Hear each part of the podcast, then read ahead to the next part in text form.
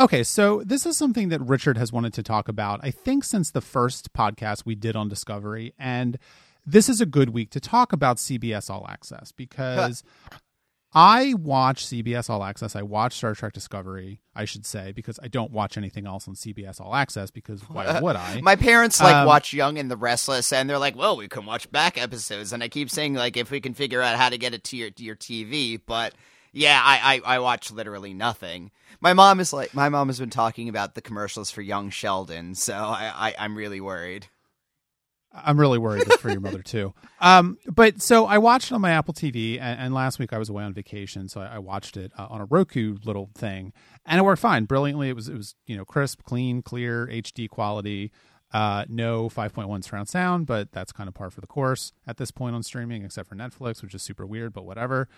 Uh, but I sat down to watch Lethe, I guess, and I guess we should have looked up what that meant, but I think it means like pain or suffering or something, but we'll get to that. Um, I, I sat down to watch Star Trek Discovery, and it was like this for, and I was like, "What? What the fuck is going on?" And so it would basically it was buffering, then it would freeze, and it would buffer, and it was it was super unwatchable. oh, like late nineties real player. Yeah, exactly. it was like watching YouTube from 2003 or something. And and so I was like, oh great, so CBS All Access is finally shitting the bed. And I, I jumped on Twitter, uh, saw some sporadic reports from from various Twitter accounts that they were also having issues. So it was not just me. I had just been watching Netflix, so I knew it was working fine. I I was texting with Richard saying, I, I you know, I, I don't know what's going on. I don't think it's me. I just checked Netflix again. It's not me.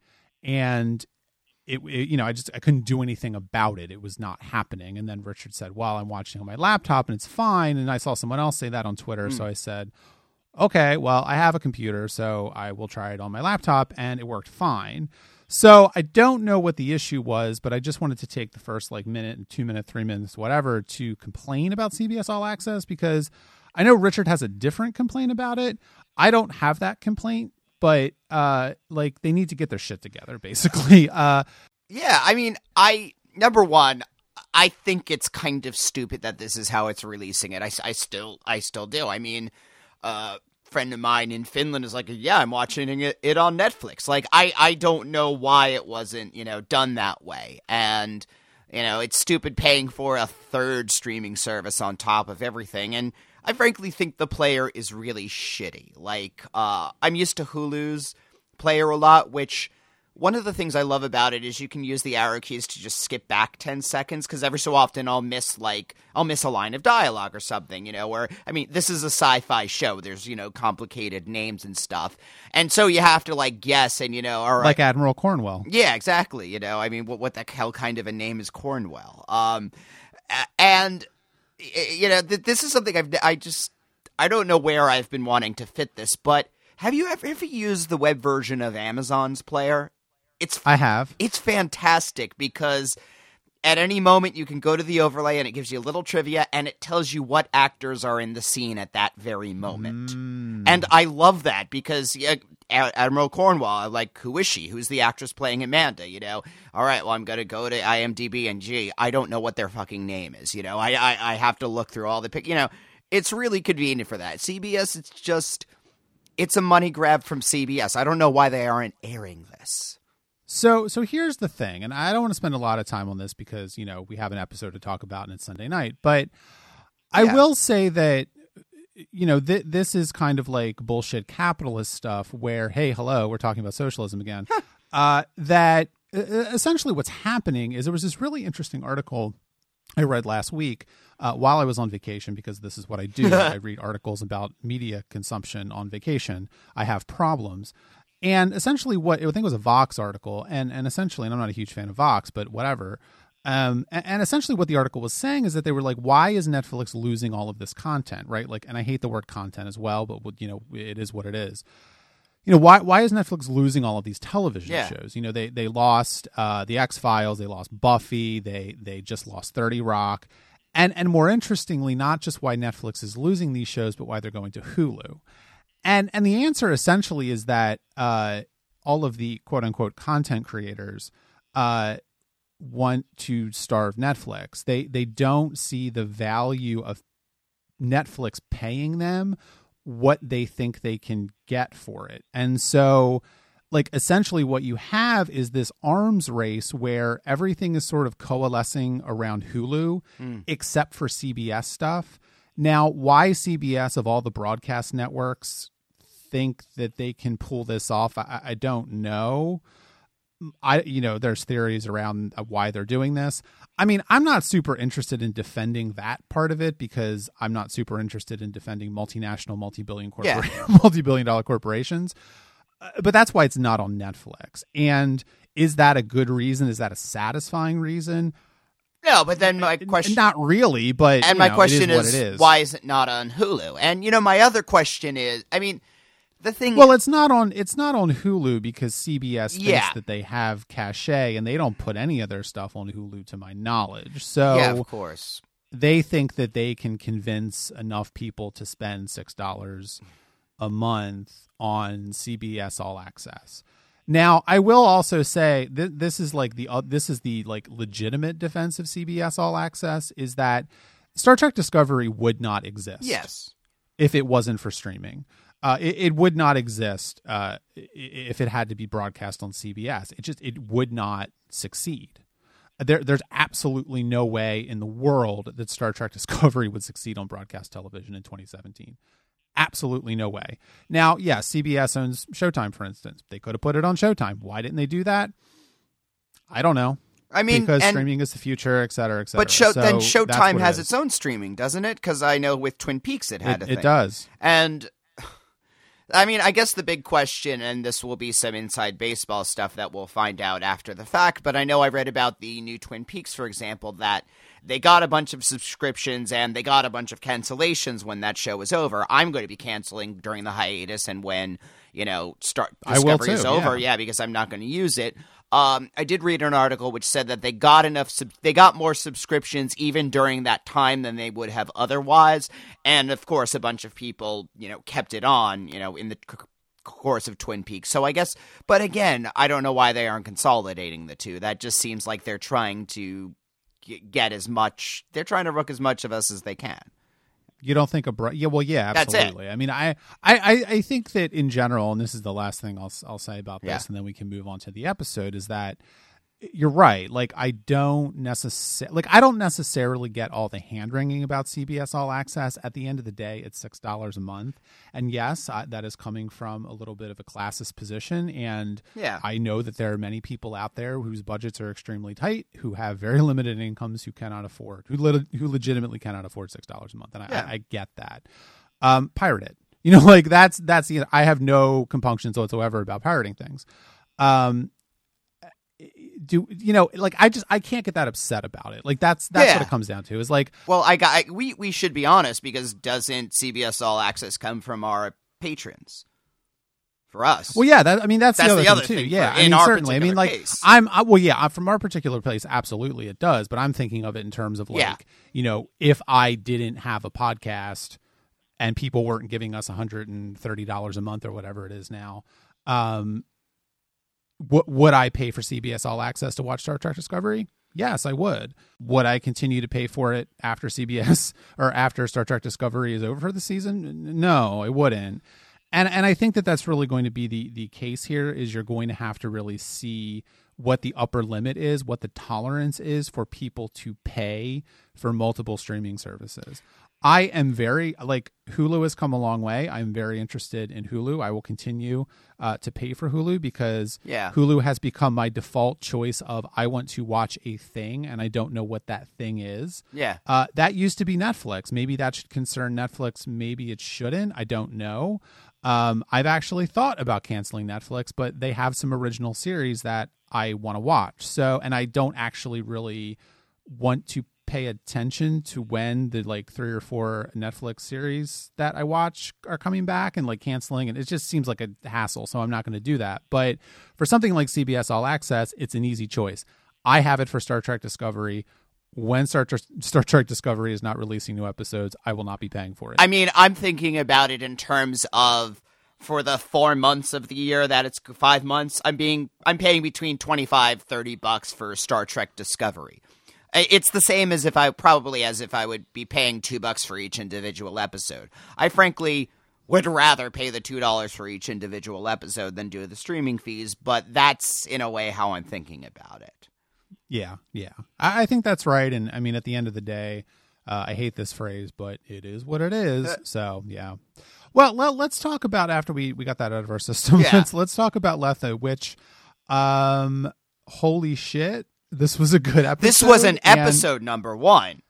Yeah, like I I feel like our podcasts on Discovery are, are, are a little is schizophrenic i think we've had this conversation before no because you're using the term wrongly schizophrenic doesn't mean bouncing from one thing to another that's not what schizophrenia the mental disorder is um i i i I, I, I don't know. This is just Richard. Richard is a prescriptivist. I'm a descriptivist in language, and that has become very clear over the years. But um, yeah, you're right. Like Lethe is an actual episode.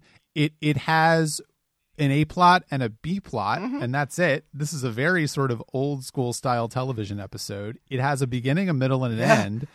And uh, what's more, it's actually not having anything to do with really what has been going on before. And so I can yeah. see that the show is sort of getting the kinks out a little bit. You know, I'm still concerned, and I think that if the show had doubled down on what was happening last week, I would be even more concerned.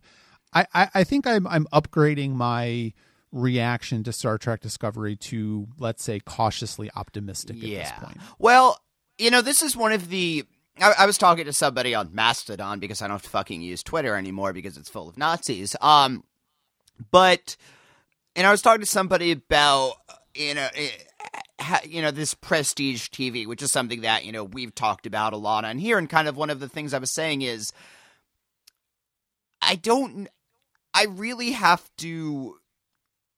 It's difficult to say, you know, well, trust us. This is all going to make sense in the end. This is all going to add something when and this is something we've talked about. We don't they don't have a track record. I don't know these showrunners from Adam. You know, I don't know I, I, I can't I don't know if this is all going to end to something satisfying or not. And one of the reasons I'm really liking episodic TV is because I can watch the 40 minutes and say, I was entertained by that. You know, I would see that again. And, you know, in the case of a DS9 where it's parts adding up to a whole, I like the individual parts. Um, so far, Discovery hasn't really had much interesting in the parts. And, you know, you're telling me, well, the whole's going to be great, uh, but I haven't seen anything so far that I've liked. I mean, this is the first time in which I had an investment in what was actually going on the screen as events that were going on the screen. Um, as you said, uh, yeah, it yeah. had a beginning, a middle, of an end. All of the conflict was based around character. This was a typical kind of Star Trek plot in which somebody needs to be rescued and we need to do some kind of techno babble to fix it. Um, the B plot, which is Lorca and this admiral, rooted in character. It's certainly following from the war arc. It's certainly setting up kind of the next step in that. I mean, it, it ends with this cliffhanger and you know where, where it is going it, it is pushing us into the next episode oh gee what's going to happen how is this going to turn out the episode has worked to get me invested in captain lorca in this admiral in their relationship in uh, how Captain Lorca is relating to everybody around him. I mean, for me, one of the key moments in the episode is when he finally says to Burnham at the end, um, you know, I'd like you on my crew. Yes, I accept. And, you know, I'd said a couple weeks ago, Lorca's really good at figuring out everybody's buttons, right? Like he knows how to mm-hmm. kind of manipulate people. And even the Admiral gets manipulated by him through a bit by him kind of rekindling the romance that they once had and her realizing that oh shit this is exactly what you're doing um and you know i'd said that it seems like at the beginning lorca is trying to get burnham on his side by playing up her rebelliousness you know playing to her rebellious side to where and that's not really who burnham is. He's gotten her wrong. Well this he's rec- he recognizes the way to get burnham on his side is to appeal to her emotions to appeal to her sense of loyalty and duty and her ties to the people that she loves and cares for. And he's done that masterfully. I mean he is very yeah. Well, It- I Lorca I- I- is sociopathic, and in a very interesting way. I, I think so, and I, I, I mean, there's a lot of places to take that, and I, I, I think that to, to step back from Discovery for, for just a minute, because I, I think that what you said at the beginning is is spot on about, you know, everyone saying, you know, try, basically trust the process, Yeah. right, which has become kind of a joke, but Go with it, Scully. right that we, we there's this really weird sort of, of cult of personality uh, that that is in fandom surrounding the, the people that make the, the the items of fandom that we like. Um and I don't really subscribe to that. I, I don't necessarily I mean there are certainly I love Star Trek unreservedly right? And and I I have critical distance from Star Trek but I, I'm able to have critical distance from Star Trek but at the same time I can also sit down Yeah. and I can just go, you know what? I love Star Trek. I'm going to watch a Star Trek episode and I don't really care. I, I watched Justice like last week. I mean, that's a terrible, terrible episode of Star Trek. It's a terrible I don't episode of remember it. Uh, the Sexy Planet where Wesley Crusher falls Oh on the flowers Oh God! Oh God! Yes. it's it's awful but but i love it you know it's it's star trek i don't care and so you know to me i look at it you know i look at something like that and i say you know there there's three main ways that television is made right and, this is an oversimplification but you have sort of the british model which is a, a, one person writes a very abbreviated series of episodes, you know, four, six, three, whatever it is. It's very tonally consistent because one person is writing it, right? Then you have the American model, which for a long time was we have a writer's room, but this is very, very episodic. This is a series of episodes in the most, uh, uh, uh, you know, literal interpretation of that. You know, certainly characters are the same, but you know, from from episode to episode, really, there's no continuing storylines whatsoever. Uh, and that sort of transitioned in, in the 90s and the 2000s, and now we are where we are in the 2010s. And uh, the issue for me that, that I'm kind of realizing is that I don't necessarily think that the American writers' room model of writing television is is compatible with a serialized form of storytelling. It takes a very, very strong attention to detail. It takes very consistent and tonally uh, uh, consistent writing to pull off that kind of story.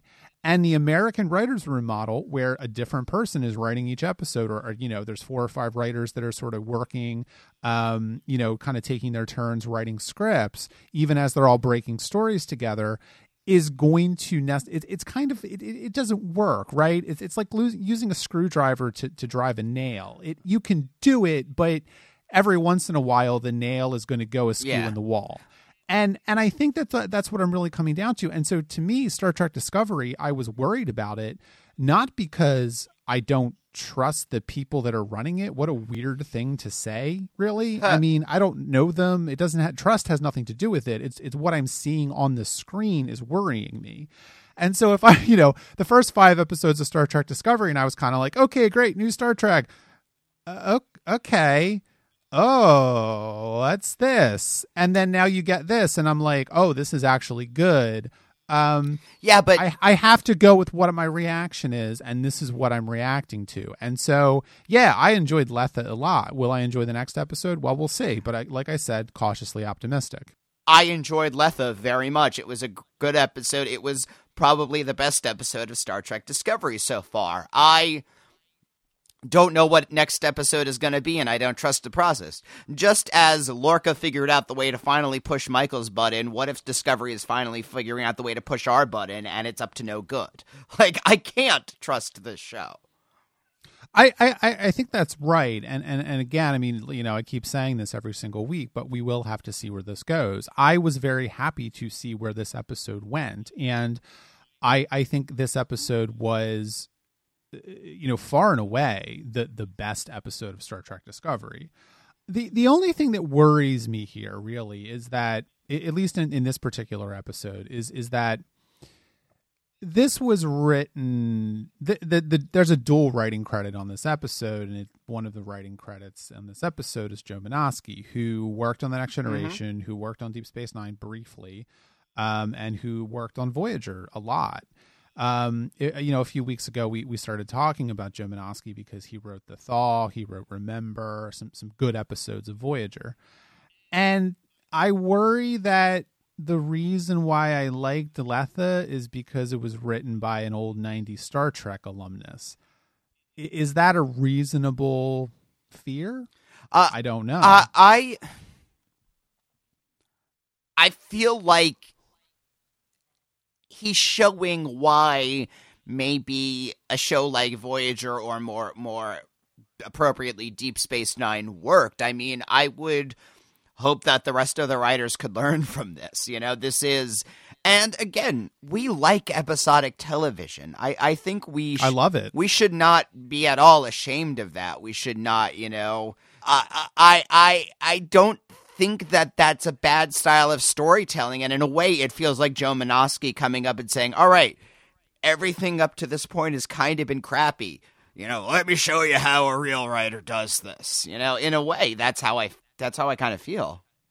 I, I think so. And I mean, I am starting to see the shape of the story that this show wants to tell. And I, I definitely have quibbles with it. I, I, I don't What are you thinking? if- um, well, it seems to me that they are going for a what happened there's there's a few things going on here but essentially i think it is using the vehicle of the the klingons returning after a period of a you know 100 years or whatever um they are using that as a vehicle to tell a story about starfleet and the federation going through its first tremendous test of its own ideals and and coming out on the other side as the Federation and Starfleet of the original series era and continuing up into the next generation and beyond. You know, this is not the the Federation of Picard's era. This is not even the Federation of Kirk's era. Um, you know, as as seen in this episode, we we have a you know, admittedly, the episode says uh, extraordinarily small faction of Vulcans that do not want Vulcan to be in the Federation. Yeah. Uh, that's a pretty that that's a pretty significant uh, thing to put in the episode, and and I I certainly my my fear is that Discovery, like a lot of the other plot lines it has, is not going to give that the weight. Um, it has not given the Klingon stuff the weight that it, it deserves. I think. I think part of the reason why I'm not on board with the Discovery train is because I don't think that they understand what they're doing with the with the Klingons, and and I, I'm willing to be proven wrong. But I just I don't see that they're giving the stuff the weight. I don't see that they're thinking it through properly, and I don't know what they're doing with it. And so when they throw something like that into this episode, oh, there's this this faction of of you know, Vulcan fundamentalists. Um, that I mean, not to spoil anything for Enterprise, but that tracks with where we see the Vulcans of the Enterprise era. That that is, you know, 90 years before this show, not 100 years before this show. So so I'm fine with that. I think that and, and what we're going to see is a, a federation coming out on the other side of this, you know, recommitting to its ideals and really coming to, to terms with them. I also think that we are going to see Lorca become Garth of Izar, but that's a completely different thing. I, I you know I, I will say I am interested in this you know logic extremist this this has been you know the thought of Vulcan going fascist and you know this pure uh, Vulcan purity movement and has been in it you know is on my bucket list of if I could write a Star Trek story so I guess that's off the table. Wait till you hear my I I I've I've been doing a hell of a lot of development of my post DS9 Death of Worf storyline, and boy, do I have some crazy ideas. Uh, is it just is it just me killing Worf over and over again? no, no, no, so no, no. It's gonna be even. It's it's it's crazy, man. I, I, I, Worf's brother reappears. You know, there's something for Alexander to do. Just, just anyway. Um, and so I am interested in this, and and I think in general they are you know, this Vulcan logic extremists and this, you know, Klingon purity thing um, are two halves of the same coin, right? Like they are both Oh yeah. a culture trying to remain pure in the in in a world that is growing increasingly multicultural for reasons such, you know, for simple reasons such as we're in a bigger world, we're in this galaxy, you know, there's a lot of cool shit to see, and, you know, can't we have much more fun if we work together? Or, you know, what we know is going to happen 15, 20 years down the line, which is that, um, you know, a disaster is going to happen to the Klingon Empire that is going to require them to cooperate. You know, whether or not, um, whether or not it's voluntary or not, diversity is fucking happening in this galaxy. Um, and again, I think this is a very important theme in the world today. Um, yeah, and I and I think that you see that in. I mean, I think the other reason why this episode works so well is that it it, it focuses on Lorca and it focuses on on on Michael and. Yeah.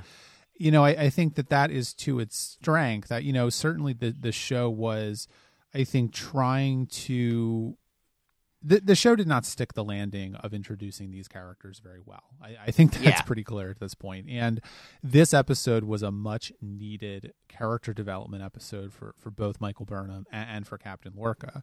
Uh, you know, I, I think that what you know what I'm seeing here is well let's talk let, let's talk about about uh, Burnham then because I, I think that you know this storyline resonates with me so strongly. Yeah. You know, not to get too personal because oh, I, I can I- imagine this.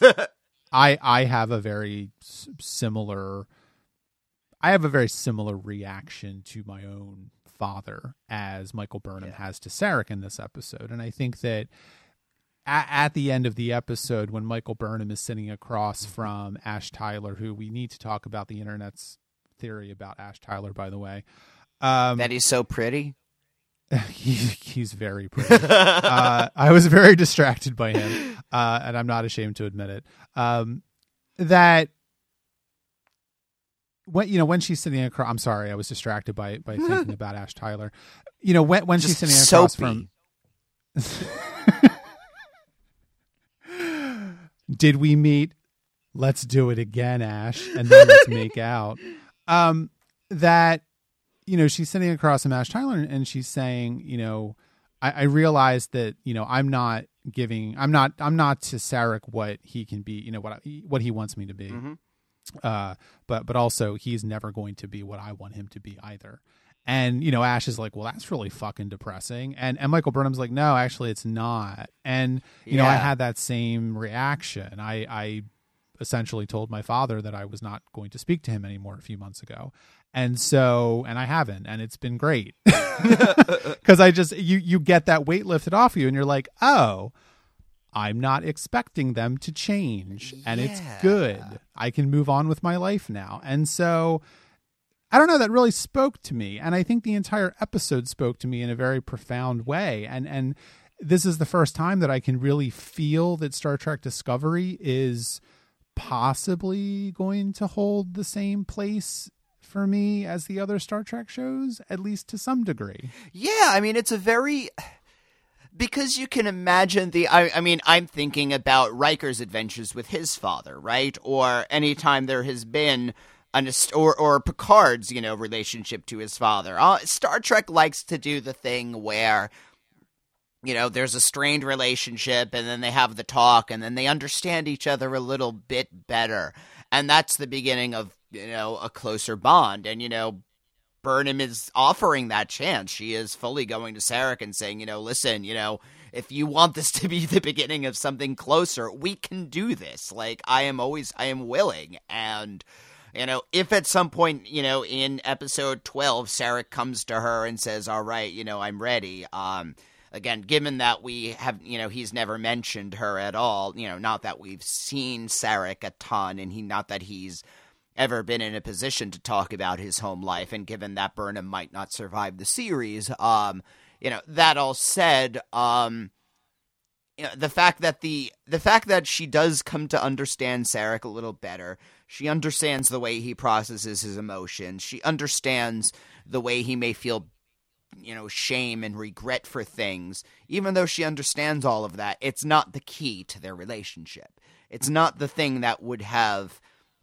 made them close. If they'd realized this all these years ago, it wouldn't have changed anything. That is who Sarek is. She has to either hmm. accept who Sarek is as a person, and this is who this person is, and this is the kind of relationship they can have, or she can walk away. And it's slightly ambiguous which she's going to ultimately settle on. Um, she's, you know, certainly she is still reeling a little bit at the end, but I think at the end when she is you know, recognizing and saying, you know, I feel angry, but I want to love, you know, and all of that. And she, you know, I need to re, and she reintroduces herself to pretty, pretty Ash Tyler. Um, shows that she is embracing the human side. In other, in other words, she is not using, you know, I, I've said a lot of times, you know, Vulcans tend to use their emotions as another data point, but ultimately logic is where this is funneling through. And that has been how Burnham has always kind of tried to process her thoughts because she is raised Vulcan and she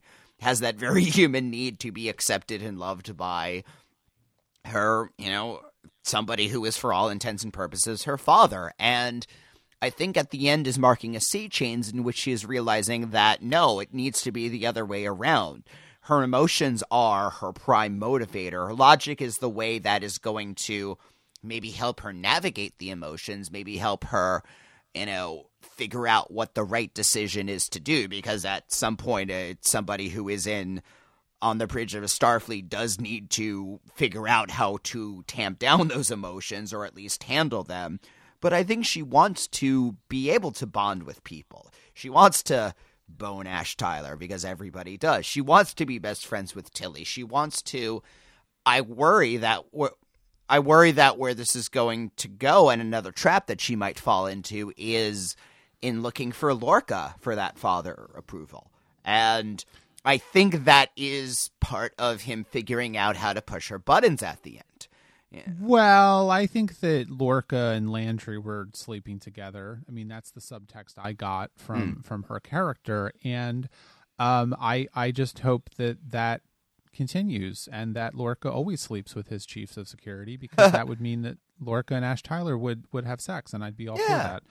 No, I, I, I see what you're saying. I mean, certainly, I, I, I, disagree with it a little bit, and I think where I disagree with it is that what what I think I and this is kind of a weird thing to say, but I, I think what I appreciate so much about um about this episode is that Star Trek Discovery is sort of leaning in on the subtext of Sarek kind of being a giant asshole. Mm.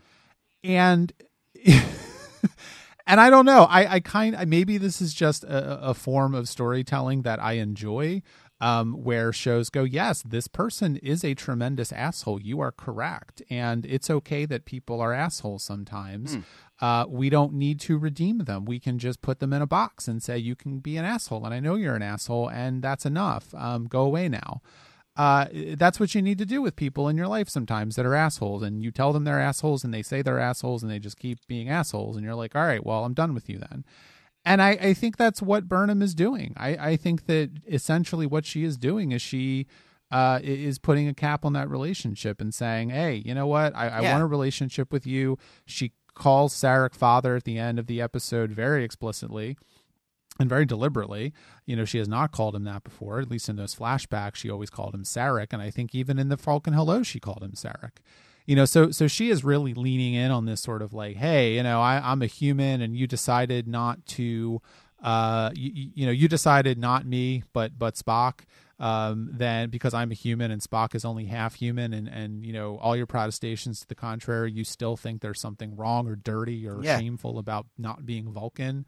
Um, then fine, I'm going to lean into those those human emotions that you find so objectionable and and I, I think that was really really well done. I I know that there was a lot of, of of sort of what the fuck are they doing? Why is this Sarek? Well, this is why. I mean, I think that you know it was always a little weird. Why was Sarek so uh, cold to, to Spock in Journey to Babel? Why did he have yeah. such a problem with Spock joining Starfleet? What sense did any of that make? And you can certainly say, oh, well, this isn't really necessary. I, I you know, okay.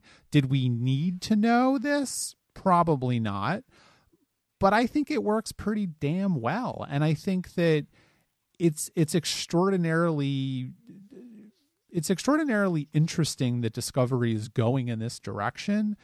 This is a storyline that really worked for me, and I think was really uh, true to the original series, true to what you know has come before the show, true to the character of Spock, true to the character of Sarek, uh, true to the Vulcans because there always has been that strain of Vulcans, yeah. um, and I I have no real reservations about it whatsoever. Yeah, I mean, I uh, I think Sarek is the kind of Vulcan who um thinks that logic will always be the same no matter who is doing the logicking, and his blind spot is in his inability to recognize that two people can see the same exact situation, use absolutely solid logic, and come to completely different conclusions. I mean, Spock. Ha- we, have seen that recently with uh, with Tuvok, or with yeah, with Tuvok, for instance. You know, Tuvok has done that a couple yeah. of times in Voyager so far. I mean, I think yeah. that, that the other thing too, not to cut you off, but like, you know, you're kind of give. I think you're giving Sarek a little too much credit here. Like,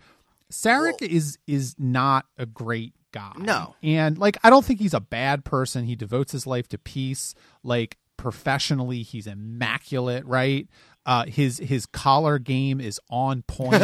but uh, he said to Michael Burnham in this episode when she said, "You know, you can tell me things. We are family. Technically, we are not related." Like fuck you, yeah. Sarek. No, no, no. I know. I, I, I think he's. I mean, Spock has justified his decision to join Starfleet, and obviously that was an impeccable decision on his part. But he for all that Sarek claims to want to know humans, I don't think he understands them at all. I think in you know, part of the suggestion is that Amanda has Amanda has seen Sarek, and I think for as emotional as Amanda is, and I think she kind of likes being an eccentric in her society. Um I mean, I think about that moment in Journey to Babel when he, you know, when they like touch fingers after after an argument and you know I, I've always said, you know, that moment is Amanda. Amanda can read him. She understands what he's meaning by that. She understands what he's saying. Um, his second wife in the Sarek episode of TNG at the end, you know, is you know she's Amanda again. You know, let let's face it. The only reason her name isn't Amanda is because the age, do, you know, the age doesn't work out. But you know, because Amanda's been dead for 40 years. Exactly. But when she's saying, you know, oh, I always knew he loved him. These are people who are able to, who have looked at Sarek and have said, this is enough. I, I am getting what I want out of this. I am okay. I'm fulfilled. And maybe that is why Sarek chooses, what was her name? Was it Pel? Is that? Perry, I Perry, think, Perry, Perrin? yes, um, Perrin, Perrin, Perrin. I yes, think, that's yeah. right. Pel is the uh, what the uh, Ferengi from DS9, who's uh, the lady who dresses as a man, as opposed to Quark, who is a woman in that one episode. But we don't talk about that. Um, and T'Rell is the the Vulcan from Star Trek Discovery. What these names? Seriously. see, do you see why I have problems with names? Cornwall. What is that? Um, Cornwell. Her name is see, even Cornwall. It's Cornwell. Anyway. Um, in a way, Sarek was ill served by you know, certainly it was logical to use a human wife uh, because it helped him understand it was a diplomatic tie, all of that. But he was ill served in one who saw him and said that isn't enough because I don't think Amanda or Perrin forced Sarek to grow in the way that he might have needed to. Yeah, I, I think that's right, and and I mean, you know, I don't want to spend a, a, ton of time talking about Sarek because, of course, he's he's not the the point of the episode. I mean, this is this is really a vehicle for for getting at uh, Michael Burnham and, and, and giving her some much needed character uh, character motivation and, and character uh, development. But I, I want to talk about about Captain Lorca as well because he's the other half of this episode, and you know, he's not in the episode I, feel like Michael Burnham uh, has a lot more screen time than Lorca does in this episode, but you know certainly uh, he's an outsized presence in the episode, and I'm still not super sold on the storytelling of Captain Lorca. I think that this episode gave him some much needed character development and gave him uh, some scenes that uh, he did not have inferior well is the is the term inferior officers? I don't know like superior officers and what. Subordinate subordinate uh, subordinate officers because of course he has to be like the captain in those scenes. Yeah. And so we're we're seeing him in those scenes with Admiral Cornwell, you know, a person who is with an old friend, who's with someone who they used to have some sort of romantic or sexual relationship that is being rekindled. You know, she is very concerned about his well-being. Uh, I think we can see that this is not a man who psychologically is well you know, I'm not super convinced. I mean, the the problems I have with Lorca are more to do with how the show I think is is sort of short circuiting some of the plot line that has to do with him and i think that's more of a meta criticism of star trek discovery than it is specifically about lorca's plot line but you know for me uh the revelation last week that he was in command of another ship at the beginning of the war you know right bef- you know and and destroyed it with everybody on board and like then they give him command of the secret Yeah. weapon that just doesn't make any sense. I i want discovery to justify that more and it doesn't seem like it is. Um i don't know if we're supposed to take that as well starfleet admirals be stupid and they make bad decisions sometimes. You know i'm not sure but it it it it, it doesn't track for me. I think this episode went a long way towards at least in the present moment redeeming Lorca as a character where he's going to go somewhere bad and at the end I mean let Yeah. let's be honest at the end of the season Captain Lorca is no longer going to be in command of the Discovery at a minimum right Yeah. Yeah, I mean I I feel like part of this is the don't worry, we're just going to you know, trust the process, you know. We'll explain that later. I mean, they make a point of these strangely, sh- you know, and deliberately shaped scars on his back. There is more to the story of how he because I think one of the people on our comments or you were saying that like what did he do? Did he get in uh, out in the escape pod and say bye everybody and then blow up the sh-? like how exactly did that happen? We didn't hear the timeline and the mechanics of how he blew up his own ship and the why and he you know kind of elided that and just said like well it was better than Klingon torture. That's all he's really said about it. There is a lot more to this story than we have been told. And part of that, I think, does have to do with what the story is. And again, I said he was sociopathic, and I don't necessarily, I'm not necessarily exaggerating when I'm saying that. He is somebody who has figured out how to play everybody. You know, they make a po- point of saying he's passed all the tests, he lied his way through. I mean, that's a. That's how you know smart sociopaths get their way through life. Um, he's Right. passed the psych- psych evaluations, and so I don't know. There is a lot more to this story than we are given yet, and at some point we are going to be told the full story of how his ship, you know, what happened on his previous ship, and why exactly he is so hell bent at the expense of everything around him. Um, you know, even his own eyes on you know doing this this particular way and assembling this particular crew and going on these particular missions in this particular way. Um I, I don't know though because I mean I, I I worry that that they're not going to have the time to do that. And uh, you know I, I think that that you know in retrospect the tardigrade stuff w- was probably a misfire and and and ate up a lot of screen time that could have been better used to yeah uh, frankly give us more backstory on Captain Lorca. You know, I, I don't I don't know what that was supposed to tell us necessarily. And I think it probably would have been just as easy to jettison that entire plot line entirely and to instead have Stamets inject himself with the spores like two episodes earlier.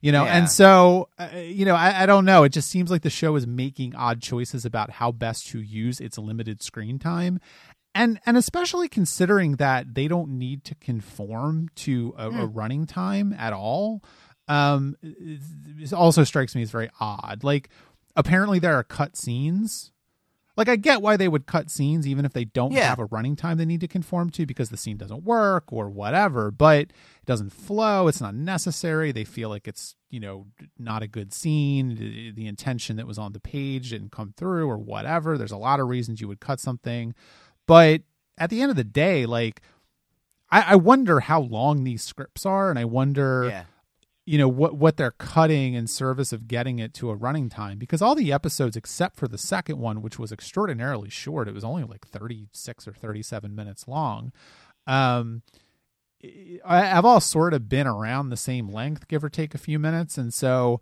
you know i'm not really sure why they're doing that. I mean, I, I, I can see again a consistency in you know this is something you've said they don't really have to. It's a streaming; they can do whatever they want. But people sit down to watch an episode of a show, and they kind of want to expect to know how long it is. I don't think we are in a world yet where people will accept one episode being a half hour long and another being an hour and a half long. You kind of want everything around the same amount of time, but you know, I think there's an argument to be made though that you know, I mean, if they want to do 44 minutes and the next week's episode is 57 minutes, yeah. is anyone really going to care that much? I mean, certainly I think that that a broad range, like one episode is half yeah, an yeah, hour and the next one is an hour and a half, that's a bit much. But you know, I don't think it's I don't think it's outside the realm of possibility or outside the realm of of you know whatever that, that an episode can be like 15 minutes longer than the last one. I mean, who cares? I mean, HBO shows tend to be like almost a full hour. Um, nobody seems to care about that. So yeah. I don't know. It, that, it, it's not really. I don't really care about the running time. It's just the fact no, that the they... show doesn't seem to be using its running time well. Yeah, well, is is, is the more pressing issue, I and think. that is a very fair point. Um, and I guess my other thing is I do you know, my fan theory is Ensign Tardigrade. We haven't seen the last of him. He's going to come in at the last minute and do something, but um, or she, they are going to come back and do something. Oh my God, it'll be all of the tardigrades. Um, no, we're gonna we're gonna that that's just you know I'll be back. So um, I, there's there's a couple minor things I want to talk about before Same. we wrap this episode up. I, I think that. Uh, uh, let's dispense with the do, do you want to hear we you know the one of the advantages of doing this you know in real time almost is we can react to things as they're happening online. Uh there is a i don't know do you want to hear this yeah. theory? Okay. Uh there's a theory out there that tyler is Voq i don't know what that oh what? Oh my god i fucking hate the internet. Shut up nerds. Shut up. Shut up. Shut up I like this theory. Okay, why? Because I think that Tyler makes a good TOS style Klingon, and, and I, yeah. I don't know. I, I just think it would be kind of cool. That's all. I don't really have an answer. I just, I just think it would be neat. Um, I mean, it's a little. Look, here's the here's the thing, Richard. Like, you don't know because you haven't seen Enterprise, but like, there is a very particular reason why this could be true. Okay. People are not just making this up out of whole cloth. Like, there is a reason for this. Oh so, my God! No, no, no! He's gonna actually no, because he's going to go into Lorca's office at one point, and the Tribble is gonna flip that's... a fucking shit. I know. That's what I was thinking earlier okay. today. I was like, that's why. That's why Lorca has that fucking Tribble on his desk. Okay, never mind. Because the new episode, the, the, the, the, the neutered Tribble. Yeah, like in episode like the last episode episode 8 or whatever before they go on hiatus the last shot of that episode is tyler walking into lorca's office and the tribble going fucking nuts. Okay no and now you're right. Now now i'm with it. Now i'm back on board. All right i'm glad you're back on board with that. We'll see where that goes. And the other thing i want to talk about briefly is i just want to mention the fact that the computers apparently uh, have a personality in this show and i love it I think that part of the reason why Star Trek Discovery perhaps was not working for me, particularly in the last in last week's episode, is that the show doesn't seem to have much of a personality so far. Yeah. And I don't know, there's something about the computer of this ship just kind of going, Here's your nutritious lunch. I, I just giving health advice. The computer so right? Like why is the computer so interested in how healthy my lunch is? I don't know, but it's it's fun. Well, the two things I was going to mention, and number one, as I was thinking about it, I kind of answered my own question, but I was like, why do their t shirts say disco on them? But it's short for discovery, but I was just like, were they going disco dancing? Uh, on the one hand, I think that's super weird, but on the other hand, I'm just kind of like, okay, sure. Yeah. Um, the other is, you know, at one point Lorca eats a fortune cookie and we don't see the fortune. What is the I I, I that has to be for something, right? Like I don't know. I, again, I'm I, I my theory is they're all blank because you make your own fortune. look that that that could certainly be, and I, think that's a, a valid theory. Um, Well, the one thing, I, so I watched the previews for next week, and you do not. Uh, I accidentally watched uh, part of it only because I was on my computer and like well, there was one line. I couldn't figure out how to make it stop. There was one line am, in it. Oh, because sorry. I am a, almost I'm almost a 37 year old man who's been using the internet for 20 years and was like, I don't know, I'm an old man. How do I make this video when my internet browser stop playing? But you just have to unplug the internet. It's the only way. Just unplug the phone line. Um, But it's on Wi-Fi. well, then you just have to just shut it off. Um, there was one line in the next on that makes me very excited for next episode. Uh, in a way which may you know makes me think it might actually be continuing that this is an actual episode trend.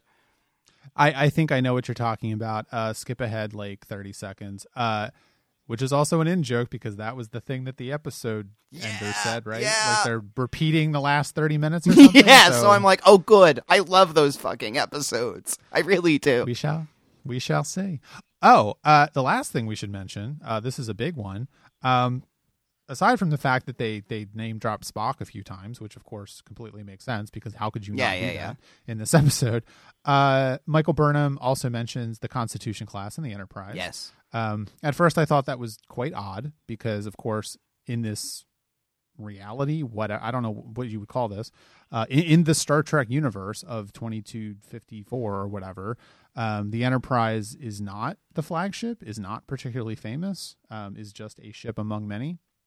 And i thought that was a little weird and i was kind of like well okay uh, but uh i think i'm with it because of course she said that because her brother is on Yeah, it so oh. of course she would say that like why would why would that not immediately jump to mind because Yeah. the constitution class is supposedly like the deep space exploration like the new hotness and all the cool people are on those ships and the enterprise is one of many but you know her brother's on it so that makes sense Well, it's kind of like the ship that you know Riker was almost a, in command of, where he said, you know, it's a smaller ship, it's not, but you know, it's going to go out deep, and you know, it's the kind of place where someone really ambitious could really make a name for themselves. Um, and, and Yes, you know, and- if and- Tilly is somebody who is, you know, this is a place where she could, you know, show exceptional whatever. All right, well, we'll leave it there. If you have any thoughts on Lethe, please leave a comment on the post for this episode of the podcast at trekaboutshow.com. You can check out our Patreon, as mentioned much earlier in this podcast, patreon.com slash trekaboutshow. Uh, it is a way for you to give us monetary support. It enables us to do things like buy CBS All Access, patreon.com slash trekaboutshow. Facebook, Twitter, Instagram, Trekabout Show is our username in all those places. Go like us, share us, all that friend us. I don't know, whatever, whatever you kids are doing nowadays. We Uh, are in I our thirties. I, yeah, I, I look, I've I've given up. I don't know anymore. There's something about like curving people. I don't even know what it means. All right. Next week we're going to be continuing our Star Trek Discovery coverage. There is only three episodes left in this half of the season. We are going to be talking about the exhaustingly titled "Magic to Make the Sanest Man Go Mad." I love the titles. I love the pretentious Star Trek titles.